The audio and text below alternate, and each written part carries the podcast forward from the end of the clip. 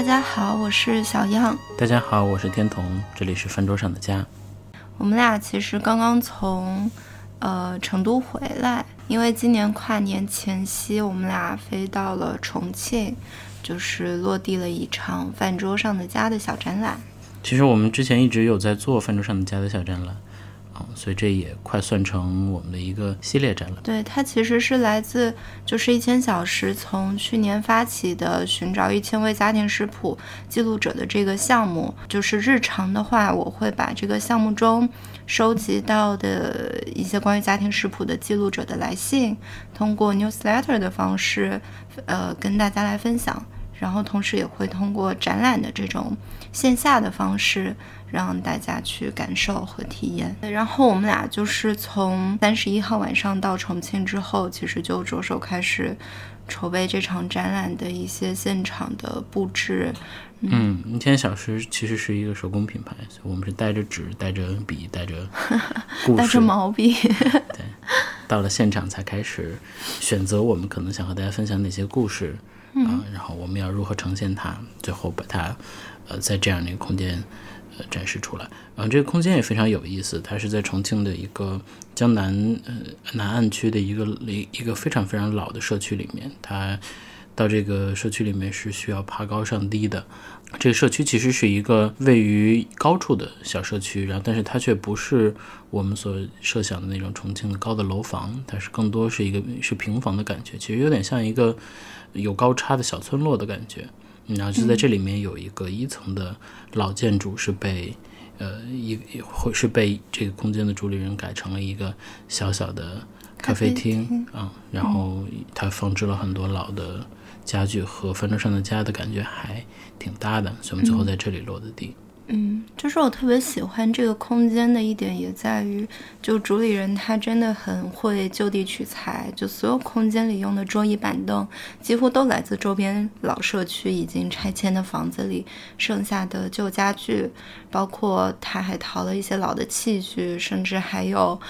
就是比较古朴的蒸笼。这就是一个现成的一千小时需要呈现的展览道具。嗯嗯，那给我的感觉也是，这这些很老的物品，其实和我们现在的家有一种距离感，就是我们很熟悉，但确实又会觉得和这样的用具已经有了一些年头、时间上的隔隔离。嗯嗯，所以这个和最近的一些感受，也和我们在这个展览当中分享的几个故事是还蛮契合的。嗯嗯，就最近呢，其实也是一个挺特殊的时期。嗯，虽然最近大家都在呃都在阳性感染之后恢复，然后开始慢慢的出行出游，嗯，但是呃，就像大家听到小样现在还在咳嗽，嗯，所以这个特殊的时期里面，比如说在前一阵跨年这样一个辞旧迎新的时刻，我们依然可以看到很多。朋友或者遥远的网友和他们的家人在和病毒做斗争，很多家庭中的老人，呃，可能会过世，然后甚至在入土为安的这个环节，也会遭遇到很多焦急、狼狈、疲惫的这种感觉。所以我们会想到，今年的团圆可能是一种。不太寻常的团圆，所以其实策划这一场落地的饭桌上的家的时候，我也想要去呈现一些可能跟大家想象中那个圆满的饭桌。不太一样的故事，嗯嗯，这些饭桌背后可能比较相似的点，都在于这些记录者他们跟自己的家人或者跟自己所谓的家乡是一个分离的状态。其实也想去呈现，那这些呃分离的流动的家是什么样子的，通过食物的故事来跟大家分享。因为我自己看到这些故事里面也有这样的感觉，就是因为家对我们来说经常是一个很圆满的、很大团圆式的概念，嗯，哦，因为我们对那种大家围坐在一起的这种温暖的感觉也非常熟悉，家很多时候都在给我们提供这样的感受。但事实上，最近的这些事情会让我们意识到，其实家也不总是这样的。那看完小样选择的。呃，就小小样展向大家分享的展示的这几位家庭食谱记录者的故事，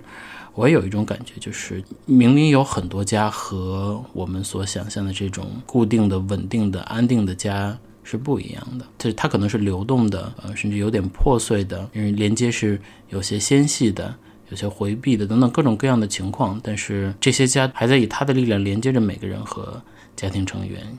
每个人也在这样的家中能找到自己的位置。我觉得看完这些故事，会让我有一种。另外一种安全感，就是当下的这个时代会有一点不确定性的。当大家第一次身处这种很陌生的波动的环境的时候，呃，我们就能从这些故事当中获取到很多安慰和力量。我们就让小样来给大家分享这几个在展览当中呃呈现的他印象很深的故事吧。我想分享的展览中的第一个故事，其实是。来自一个在法国已经生活了二十一年的中国人，他叫春燕。对他其实是在今年十一月初的时候给我发来的邮件。嗯，他就通过一席的演讲看到我所在做的事情。嗯，呃，插一句话的话，如果大家不知道小杨和我们之前在做的事情的话，或者我们刚才描述我们在招募的家庭社福记录者有点不好理解的话，你可以去看看小杨在一席的演讲。他用一个比较简短的视频，可以解释清楚我们到底在做什么样的事儿。对，然后春燕她在她的信里面就说，其实她没有办法去定义她的家到底在哪儿，因为她的成长经历里面就是在经历的一个跨度挺大的流动的，包括说她作为知青的孩子，其实是在新疆出生，但是童年时期又跟她的外公外婆一起在四川生活。青春期的时候上大学，然后就回到了他父亲的故乡南京。毕业工作之后，她其实就移居到了法国，跟她的法国丈夫，还有她现在两个中法混血的孩子生活在一起。嗯嗯，所以她其实也在信里面向我提出了这样的一个困惑，就是到底怎么去定义她的家呢？但说回到具体的食物的话，其实她。最终在信里跟我分享的是南京的小汤包，然后他也特别希望说能够把南京小汤包的味道跟他的两个孩子去分享。嗯，所以就在法国的时候，就他其实好不容易学会了如何包出不会漏馅儿的小汤包。嗯，然后给他的丈夫和两个孩子吃。然后在他信中提到很有意思的一个文化差异，比如说他的两个孩子呢，还是会学着说把小汤包做出。一个口子，嗯，把醋灌进去，然后这样来吃。但她的法国丈夫可能就会选择把小汤包切成四块。嗯，然后因为觉得这个汤汁太烫了，根本下不去嘴。嗯，对，我觉得这个是一个很传统的食物，但是它在这样一个跨国的家庭饭桌上呈现出来的真实样貌。这种融合甚至会体现在，即便他们家的日常大部分都是吃的中餐，但是桌上依然会摆着蜡烛。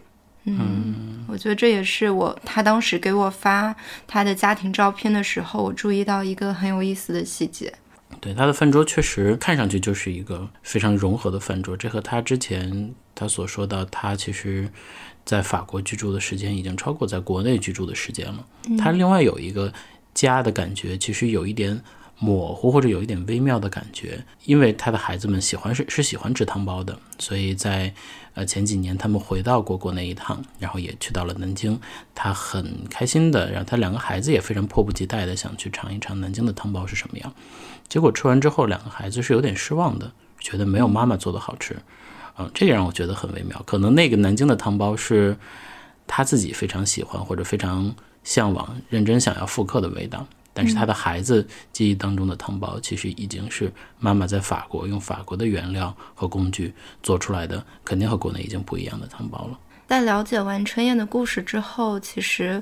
嗯，我因为要在重庆做展览，所以我就又联系到他，希望能够更多的了解这些故事背后他自己个人的一些经历。然后他就跟我分享说，其实因为她的丈夫并不会做饭，相当于他们家其实是他做了十八年的中餐。嗯，但很有意思的反差又在于，他其实现在是在一家法国的米其林餐厅做法餐的厨师。他还跟我分享说，他。最早来到法国的时候，自己开了一家中餐馆。嗯，我觉得中餐、法餐在他们家饭桌上的这种变化跟流动，是一个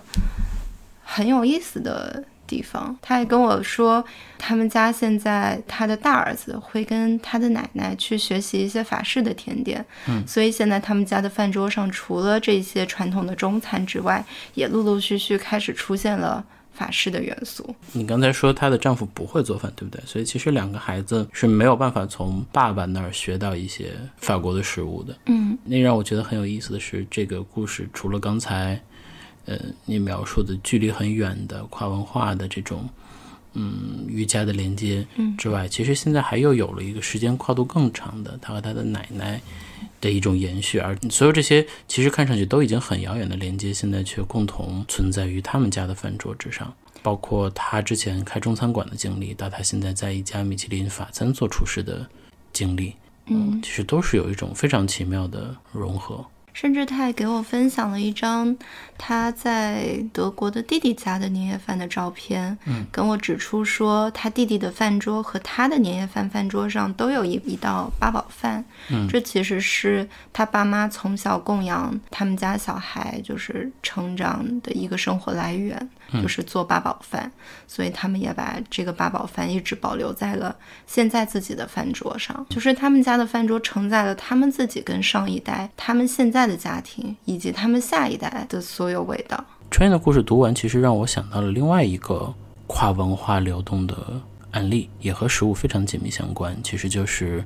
呃，美籍韩裔的主厨呃 Dave Chen，他的餐厅呃福涛餐厅等等，我们其实可以看到他在食物文化这层面上做出了非常多的呃努力和贡献和展示。其实我之前看到 Dave Chen 的故事的时候，是非常被他打动的。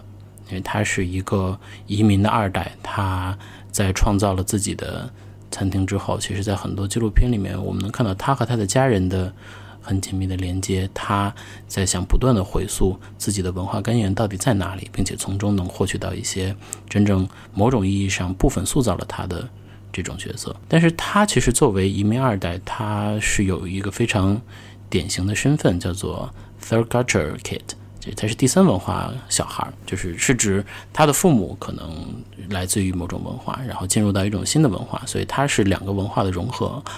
的这样的一个存在。比如说 A B C，某种意义上也可以认为是这样的代称，因为有很多孩子跟着他的父母呃来到了其他的国度，同时在很重要的人生阶段就体验了不同的文化，这些都会呃让他们的文化归属产生非常微妙的、非常复杂的新的变化。嗯，但是其实对于他来说，其实这个故事虽然非非常动人，但它的结构依然没有春燕的故事复杂。我自己会这样感觉，因为其实它就是一个，呃，在一个他自己非常熟悉的美国文化当中生长起来，然后最后再去寻根的这样的一个故事。而春燕的故事其实补齐了呃移民一代的很多生活当中的细节。对我而言，就其实他们所面临的文化的冲击也好，融合也好。是比二代，也就是春燕的孩子，呃，是是一个更紧张的环境。春燕的故事给我补齐了一个视角，像春燕这种真正从他呃生活扎根二十年左右的中国，来到异国他乡生活二十一年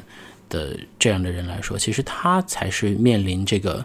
呃文化的差异、流动、融合张力最紧张的一个。一个环境，其实我们也能看到很多这样的人，他要么坚守着某种文化，要么完全拥抱另外一种新的文化。其实像春燕这样，可以把两种文化在他自己身上，在他自己的职业生涯，在他自己的家庭当中融合的这么少、这么好的人，我之前是可能没有见过的。他比起我刚才想到 Dave Chen，他的故事其实反而更加打动人，因为他面临的艰难是一手的，他也没有任何经验可以去参照，他也没有向上可以倚仗的。某种文化根源去去去去攀爬，嗯，Dave Chen 还可以跟着他的妈妈去做一些韩餐，去逐渐去了解这件事情。而春燕的生活也一直在流动，是他凭借自己的经验，是他凭借自己掌握了这些食物如何去制作，然后最终让他在现在的家庭当中可以有一个非常融合，让我们读起来非常奇妙的一个家的故事。所以我是打心眼里非常敬佩春燕的。对，我觉得春燕她其实也在信里自己写了这样一段话来解释她自己的家吧。嗯，我觉得我可以跟大家来念一下这段话。这里没有家的定义，更多的是给孩子们中国和法国的不同。不知道我的故事和国人有没有共鸣？然而，我想参与分享的是，或许我的孩子们中文不很流利，甚至带着法国人特有的口音，但是食物让他们更理解、宽容，甚至享受中国人一些特有的习惯。食物是我们人类共有的愉悦，能够共同分享，更是爱意的表达。食物跨越了所有界限和障碍，也成为我们的共鸣。这段话还是。特别打动我的，嗯，现在听起来也还是非常打动我。他还提到了他的孩子，他的孩子所感受到的这种食物带来的宽容包容，其实很多也来自于他的创造。他把这种，嗯，打破界限的的力量的来源归因到食物上去。其实我觉得很多时候也是他这样的一个角色，嗯，所带来的。所以我觉得他真的非常了不起。那，呃，春燕是一个春燕，其实她的故事很多时候是融入在她的原生家庭和她。和他的孩子当中，第二个故事呢，其实有点像一个孩子的视角。第二个故事其实它是这一次我为了在重庆做这场展览，专门去就是有跟这个记录者重新了解的。他是一个重庆人，他叫土狗或者也叫小狗。最开始在跟我分享他的家庭食谱故事的时候，讲到的是他的外婆。嗯，他说他特别想去记录外婆制作的烟熏香肠，这几乎是。可能每个重庆人逢年过节的时候必备的一道菜，嗯嗯，但这几年因为外婆身体的原因，没有办法再自己来手做香肠了，所以这几年他们家的做法就是要么请他的姐姐会用这个调料包来做香肠。然后要么就是他的妈妈拿着外婆的方子去肉铺里面定做香肠，但他其实，在信中讲到有一件事情，他说他有一年回到家，然后外婆端了一盘香肠出来，问他这盘香肠怎么样，他就特别直接的回答他外婆说不怎么样。嗯，然后他外婆当时的说法是，看吧，他们用调料包做的就是不行。他还回忆到，他的外婆有一个大黑铁桶，嗯，就是他们专门用来熏制腊肠的一个工具，嗯，会在里面放上松针或者槐柏的树枝，嗯，然后干的橘子皮，把香肠挂在铁桶的架子上，这样来熏制。他们家已经很多年不自己熏腊肠了，但是他的外婆一直坚持着。这个铁桶不能扔掉，以至于我跟他要照片的时候，他请他妈妈来拍他们家这个大黑铁桶在家里的样子，我就看到这个铁桶已经变成一个家里的在阳台上收纳杂物的工具。但这次做展览的时候，我们是专门把他外婆的这只大黑铁桶给搬到了展览现场。我觉得那个大黑铁桶还真的很有意思。刚才讲到外婆，嗯，在餐桌上。的那个反应非常真实，也像小孩子一样。其实我可能从我的外婆上也看见过那种时刻，就是觉得外面做的不如自己做的好吃。就他端给自己的外孙女的时候，其实是有一点点忐忑的，觉得这不是自己做的腊肠。然后收到这种非常直接的负面反馈的时候，一下子就是又跳到那个。捍卫原来味道的角色上说：“你看吧，他们做的不行。”这种感受，我觉得你说的那个捍卫的感觉很像，就包括家里人可能想要扔掉那个铁桶，但是外婆不同意。嗯，就其实，呃，无论如何做腊肠是一个体力活。我我因为我见到过那个铁桶，你把腊肠挂到上面去熏制，同样也非常耗费体力。整个铁桶加上架子的话，大概快两米高吧？我觉得可能比两米还要高一些。嗯嗯。所以就是，总有一天我们是做不动香肠的，但是这个东西不可以丢弃，就意味着，呃，其实外婆的那个外婆在捍卫的，其实就是她所认认定的那个家的感觉。然后在收集这一次展览素材的时候，其实土狗又跟我分享了现在香肠在他生活中的样子，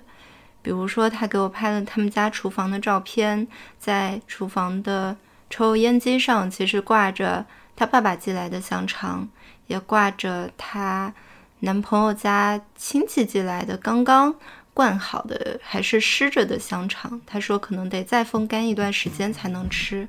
然后他还给我发来了很多他日常饭桌的照片，在他的日常饭桌里就会常常看到香肠出没的样子，包括跟一些素菜一起炒啊，或者直接蒸着吃。其实香肠在土狗的饭桌上还有另外的一个故事，就是他在给我发来现在的饭桌照片的时候，会讲到这个是他爸爸做的腊排骨，那个可能是他妈妈做的香肠。他说，其实他爸妈就已经离婚了，但是每年仍然会给他寄香肠。他的原话是这么说的：“因为我的爸爸妈妈离婚了，但每年他们会分别寄香肠给我。”我会给爸爸说，今年妈妈的香肠更好吃，爸爸就不服气。妈妈听了之后就很得意。虽然他们曾经很不幸福，但在餐桌上，因为对我的关爱，香肠倒是很和谐的摆在一起。所以在布置展览的时候，我把这张照片做了一个小小的处理，就是它其实是土狗发给我的一张照片。但是我把它相当于截出了两个部分，一个部分是爸爸的香肠，一个部分是妈妈的香肠，然后给他们，呃，呈现在相当于是一张卡片的正反面。嗯，其实是同一张饭桌，但看起来是不一样的部分，正反面又同时在一起。我觉得你这个隐喻也很好，给我的感觉是，虽然他的爸爸妈妈分开了，然后也都有各自的家庭，嗯，但是香肠作为他们家。最重要的一种食物，就从他的外婆开始制作，姨妈姑妈们就亲戚们也在制作香肠，然后说到他的爸爸妈妈也都在制作香肠，确实给我一种香肠是他们家非常重要的传家式的食物的感觉。那所以虽然他的爸爸妈妈分开了，但是香肠依然作为一种非常重要的媒介，在连接起他爸爸现在的家庭、他妈妈现在的家庭、他自己现在的家庭和他们三个呃依然组成的这一个家庭。其实香肠还在连接着这四个家庭。他还跟我分享了他们家现在的厨房，他们家厨房里既挂着他的家里人，既挂着他们家里人寄来的香肠，其实也挂着她男朋友家就是亲戚寄来的从武汉刚刚做好的这个湿的香肠，还需要风干一段时间才能吃。嗯，她说是因为最开始她把自己家乡的香肠带给她男朋友爸妈的时候，她男朋友爸妈觉得哦，其实就是自己已经很久没有再做过这样的食物了，嗯，也觉得特别怀念，然后就让他们自己武汉的亲戚寄了一些香肠给土狗，就是他又连接起来他新的家庭，你就可能连接起来了。不止四个，甚至五个，还有更多的家庭。我觉得这种非常奇妙的家庭连接，呃，是相当不同的。我其实最后问了土狗一个问题，我问他说，就是香肠在你们家里，它对于家而言是一个什么样的存在？然后他是这样回答我的，他说。当我的年龄已经成长到了意味着家人衰老的时候，香肠的存在忽然变得很重要。可以不多，但每年一定要有，一定要做。就算没有以前的好吃，也要想办法做。我觉得是一种和家人的连接的体现。香肠味道的正宗和家人的身体有关。香肠越好吃，代表我的家人身体越健康、越和谐，所以会隐约期待它可以一直一直在。所以我觉得，在土狗的故事里面，家就是一个，即便桌上的味道已经变了，但是仍然会一直存在的地方。嗯嗯，我觉得刚才你说的也包括，其实他的家也一直都在变，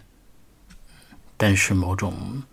人和人之间的连接一直也都会在。嗯，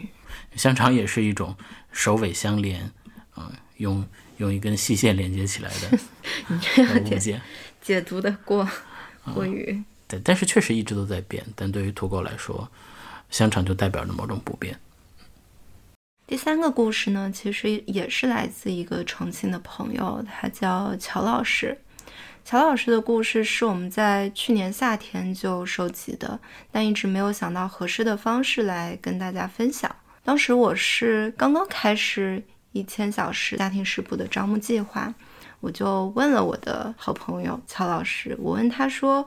如果让你去复刻一道自己家里的食物，你会想到什么？”他就想到他们家有一道叫做生蒸肉的菜。生蒸肉是他的爸爸经常做给他吃的，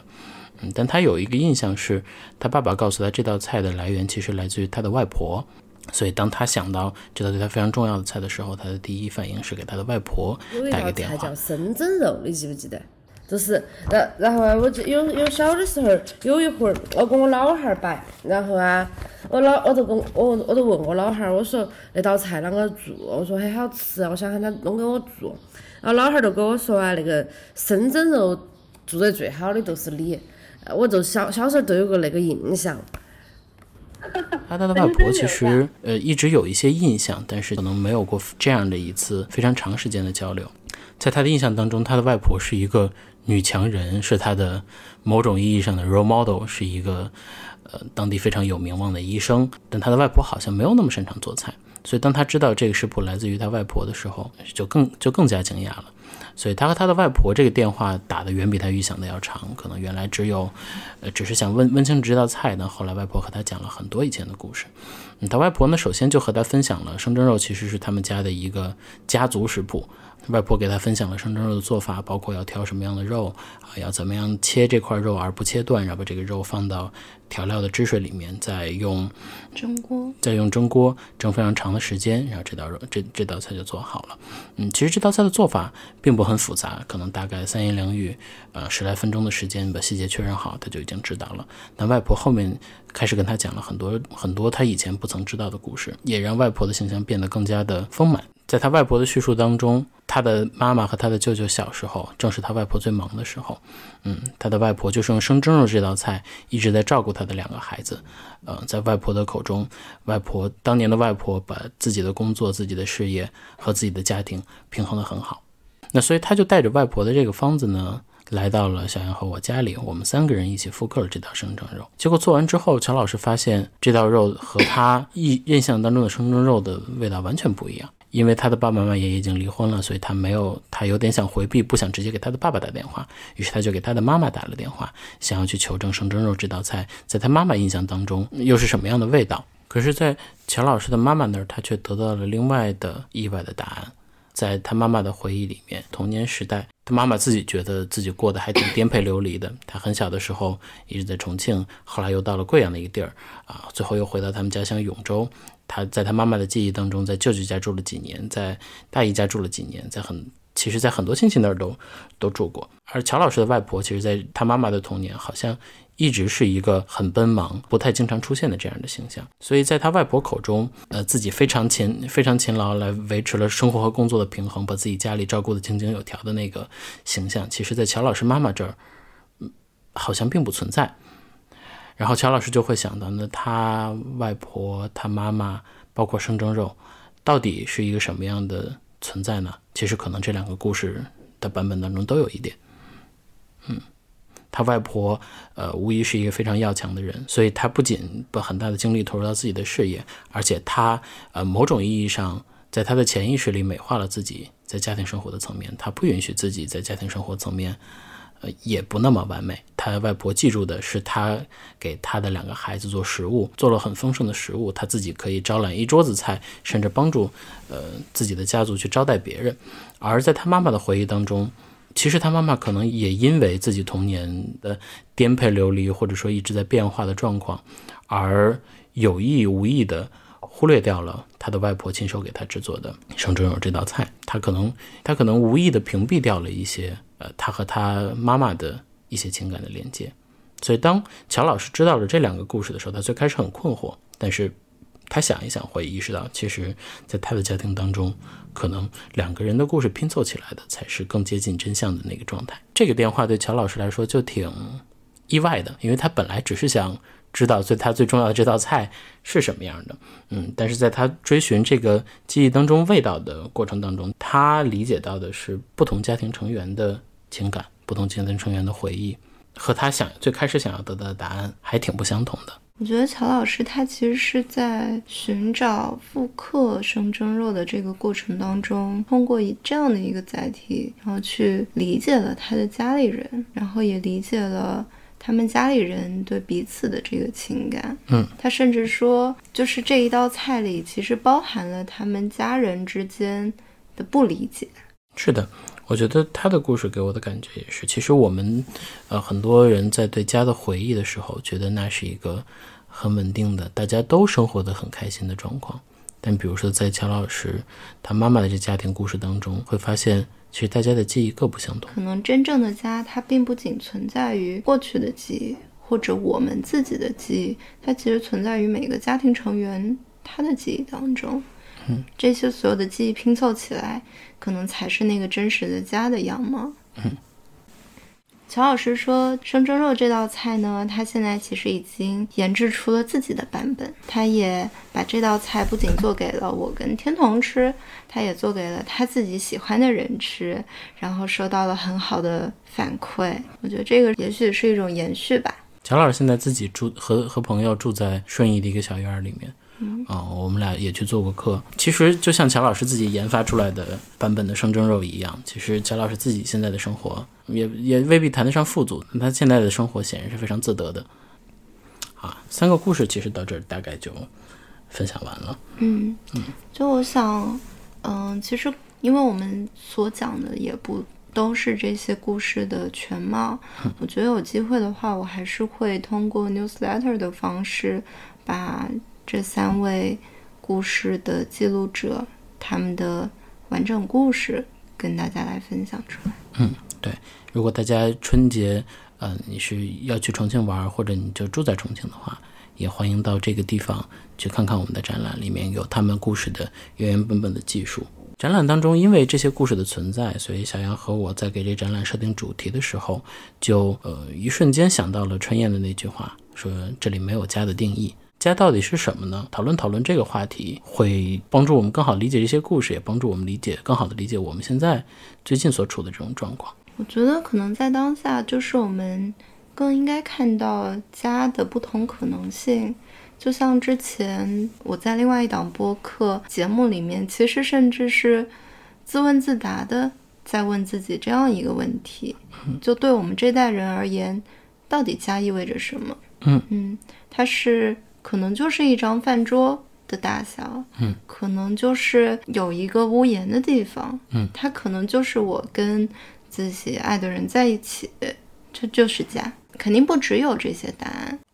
因为我们俩最近就一直在思考这个问题啊，所以我们俩这次正好在旅途当中也有一些新的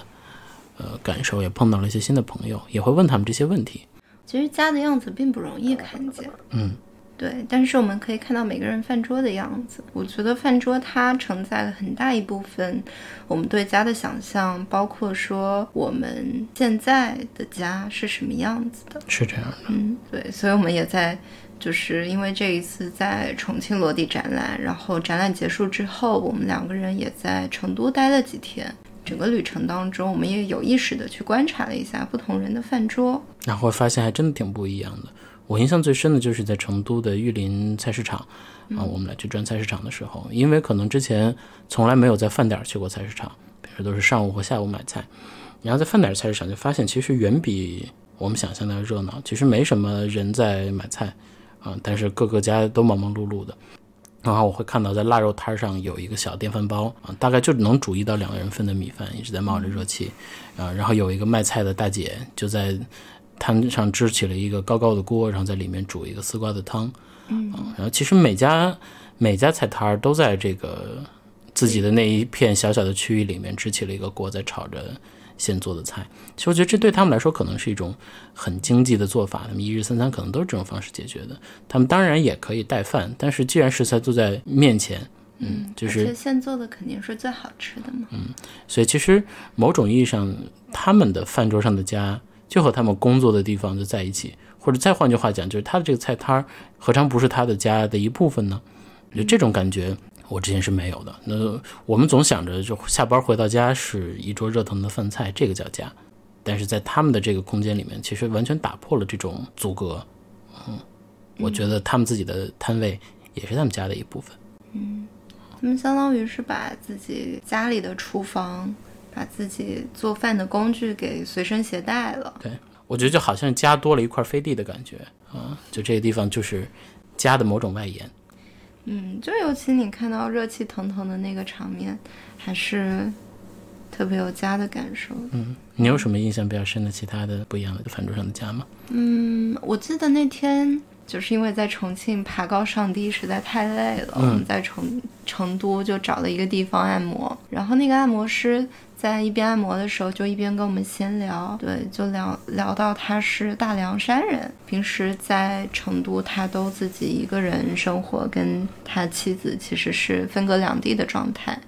然后讲到说他一年可能出去只吃一顿饭。对，因为我们问到说他一日三餐怎么解决嘛，他就说自己可能在按摩室的后面一个小隔间里面做做饭，然后就吃了，可能一年出去也就只只吃一顿。嗯，他的那个情况就更加 有点有点极端，就因为后面那既是他的休息室，就是完全不是一个厨房的布置。然后他说呢，其实他吃的东西很简单，他对于食物的。口味没有那么大的要求，他其实就想要吃干净简单，所以他什么五谷杂粮都吃。我感觉他可能炒菜用的都不多，他就是一个小一个蒸锅去蒸各种各样的食物，因为他保证这个食物的干净。他后面居然还有一个小的消毒柜，可能也跟他的身份有关。那如果他的一日三餐其实很多时候都在这一小小的一方天地吃一些他很熟悉的食物的话，你说他下班之后他也会回到家，他的妻子也回到家，他们还住在一起，虽然上班的地方隔着几十公里。嗯，但这个地方，这个他一个人在守着的店，其实也是他的家的一部分。这可能是他这几年来待的时间最久的一个空间。对，而且因为其实一方面快过年了，然后也因为最近，呃，疫情之后大家刚刚恢复的状态，店里生意没有那么好。我们俩过去那一天应该是他们的第三个和第四个客人。嗯嗯。我之前也去过他们家，因为他是我们我自己认为，呃，国内水平最高的一个按摩师傅。但是我之前去的时候，他还和他的侄子在一起，他们俩长得也很像。然后他说这几年因为生意没有那么好，但是就是让让他的侄子去做别的事情了。啊，就是我觉得这个店里本来的那个家的感觉，还有一个家人在身边，最后就变成了他一个人，会大家都会难免觉得有点悲凉。但是其实看他自己的状态和他聊天，会觉得他还是挺开心和满足的。嗯，他也会觉得这个时时代对他有点艰难，但是就在这么小小的一个地方，他也我问他会不会想走，他说也没有想走，在这待着也挺好的。然后我想问他要要后厨的照片，他也很不好意思的发给了我，说可能有点简单吧，确实很简单，但是，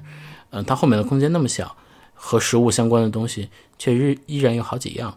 就给我的感觉家其实也可以非常非常的简单。然后，另外我印象很深的还有一个故事，是我们问了我们一同布展的一个朋友，说他最印象最深的一，呃，一顿饭团圆饭是什么样的？他说，其实不是在他的老家，而是他和他的爸妈一起出去玩的时候，在巴厘岛，啊，在那个地方，可能他们当时想做一顿家里的味道，于是他们从当地买了一些最简单的食材。啊，去做了一些中餐，中餐也是最简单的西红柿炒鸡蛋。然后他妈妈说，他包里还装着自己家种的生菜，嗯，然后把生菜拿出来蘸着吃。嗯，我觉得那种不一样的感觉，成为了他印象最深的一次团圆。嗯，就他的故事也启发我说，好像我们其实，好像我们是在离开家的时候，就更容易看到家的样子。嗯嗯。就是像二零二一年，我其实是在北京就地过年，嗯，然后当时因为，嗯，没有办法去体，就当时因为没有办法体验家里过年的仪式，就从那个时候开始做了小家宴，嗯，真正意义上开始做饭也是从那几顿年夜饭开始做的，哦，对，所以就是，嗯，可能真的是在。离开那个物理空间上的家之后，你更容易去看到或者去创造一个更接近家本质的东西。嗯嗯，你说这个也让我想起，就我都不知道你做小家宴的源头原来是就地过年的那个春节。就地过年那个春节也很有意思。我刚想到，一个是我有一个朋友，虽然他自己平时也在家做饭，但都是简单的一人食。嗯，就在那个春节，因为无法回家过年，他。张罗了一大桌年夜饭，然后就请了最好的几个朋友一起来吃啊，大家一起写菜单。他可能为了准备这顿饭，嗯，从前一天就开始忙活，然后最后做完这顿饭，剩下来的东西够他吃了四五天。嗯，对。但是那种特殊环境下的，嗯，确实创造出来了一个有种临时的家的感觉，嗯嗯，却让大家印象呃最为深刻。然后同样还是那一年，其实我最常去的几间酒吧，酒吧老板们更是不能回家过年，然后也同样有很多熟客不能回家过年。虽然平时大家都是朋友和熟客的的关系，但在呃但在鸡尾酒吧，大家平时还是以喝酒为主。啊，结果那天过年晚上，大家也都没营业，到了五四五点五六点，每个人都带着自己的食材，啊，到店里来，啊，大家一起吃了饭，喝着酒，啊，一起度过了这一年。就其实这些人从某种意义上来讲，虽然是很好的朋友或者是熟人熟客，但是他还他未必到了家人的关系，但在那一天晚上，其实他们就是非常紧密的、亲密无间的家人。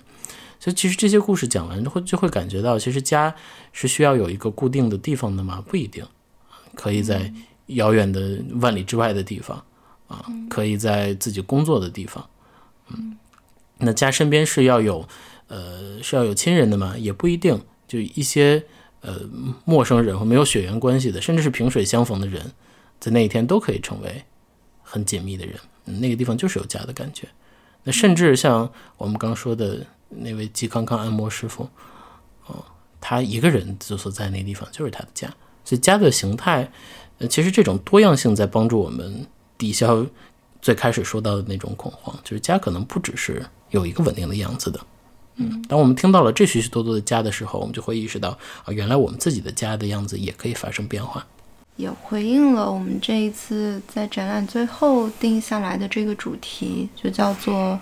这里没有家的定义，嗯嗯，也不是说家是没有定义的，而是家本身就是多种多样的。尤其在现在这个时代吧，就我们有说到，刚才说到的是生活当中的一些动荡和变化，嗯，但从某种意义上来讲，我们现在所处的时代也是呃流动性最强的时代啊，从信息的流动、物理空间的流动，嗯，我们所面临到的不确定性。和我们对更庞大的外部世界的依赖是前所未有的。嗯嗯，所以在这种过程当中，我们可能每个人都不得不去面对一些流动。嗯，就是我们呃之前所赖以赖以获取安全感的一些来源，开始变得没那么稳固了。嗯，但家仍然始终是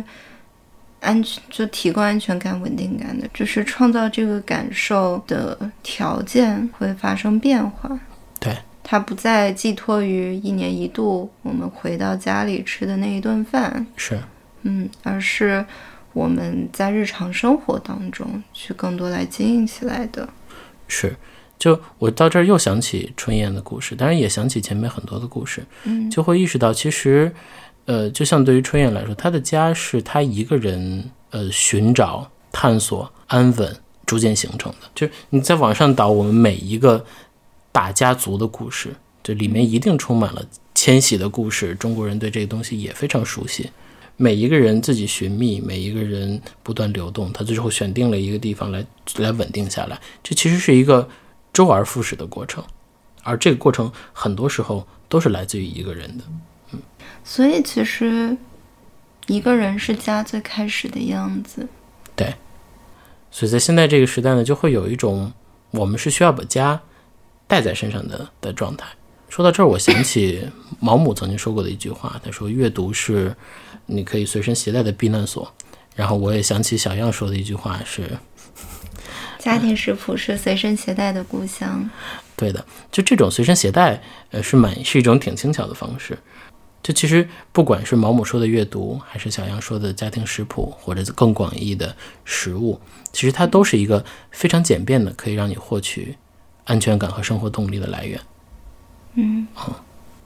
所以当有了这些，不管是精神世界也好，还是物质生活的一方小小的天地，一个可以展开的，像是一个帐篷也好，啊，其实它都给在给我们提供一种安全感的来源。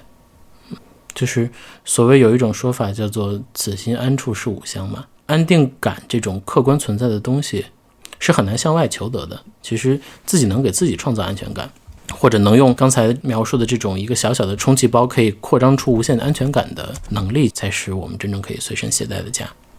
我觉得，因为马上就要过年了，其实也是我们就想发起的一个小小的倡议吧。嗯，我觉得大家如果回到家的话，可以去寻找一下自己能够自己日后能够随身携带的一些存在。它可能是一个家庭食谱，可能是一个家族的故事，有种从自己的家里挖掘出一些富矿的感觉。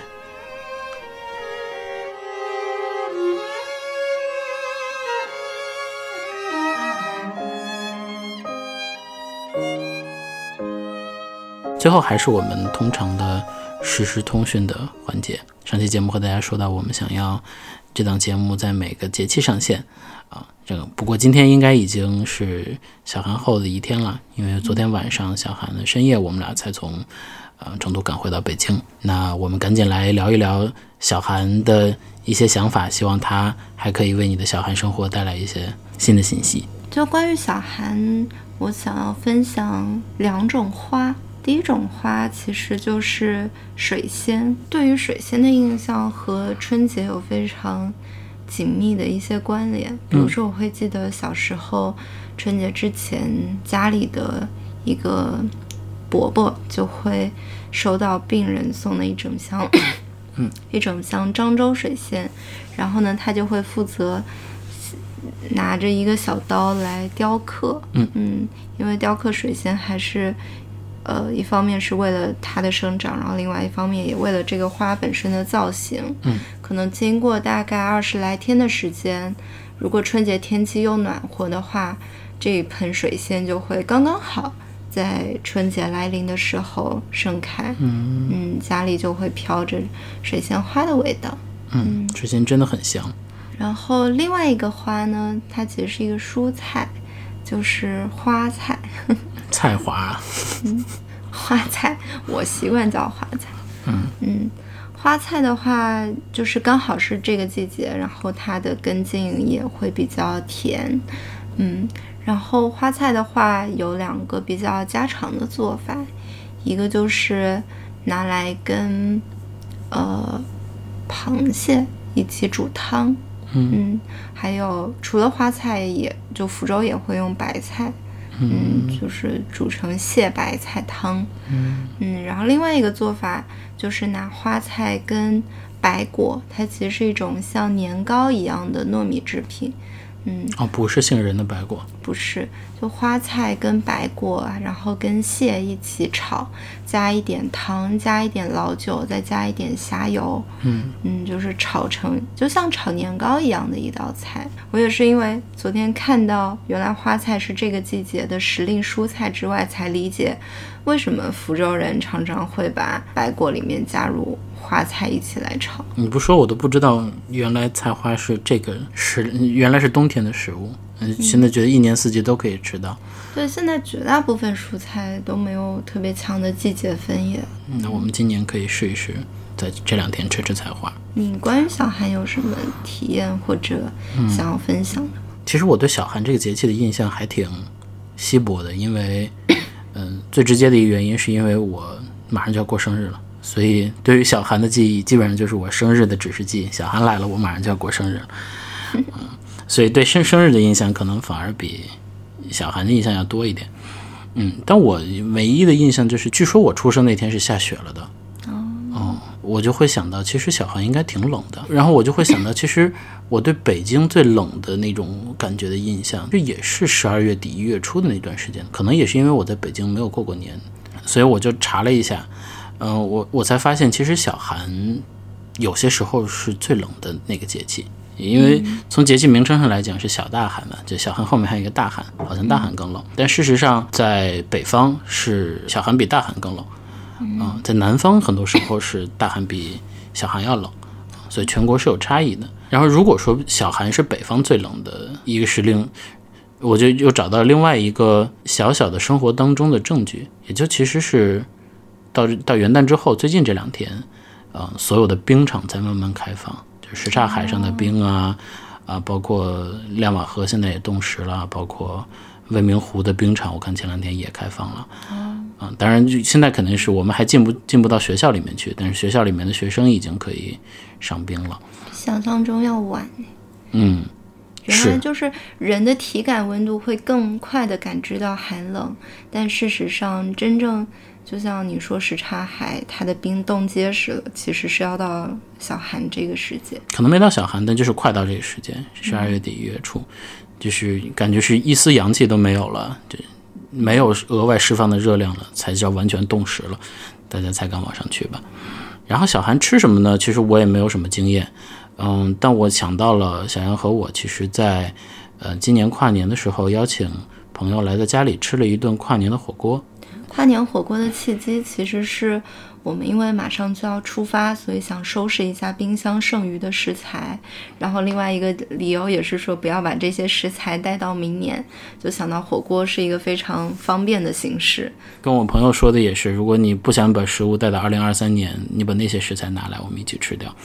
啊，所以它还蛮热闹的。然后我记得我还去家附近有一个宁夏滩羊的专门店，嗯啊，在那地方买了一袋手切羊肉，所以这顿饭吃的也很热热闹闹的。推荐给大家的意思呢，就是虽然现在跨年已经过去了，但你可以在过年回家之前，啊，邀请朋友到你家来，把你们家里冰箱各自的食材全部消耗掉，然后也和朋友一起吃一顿很热闹也热热乎乎的居家的涮羊肉。感觉是一个很好的建议，叫做什么？嗯，辞旧火锅。嗯是不错的呢。好吧，那我们今天就聊到这儿吧。好，嗯，祝大预祝大家新年愉快，我们新年的时候再见，嗯，也预祝你生日快乐。谢谢。燃起一根小小的蜡烛，就燃起串串的希望，微笑挂在你的嘴角，温暖在我们心房。大家齐唱：生日快乐，生日快乐，祝你生日快乐，生日快乐，生。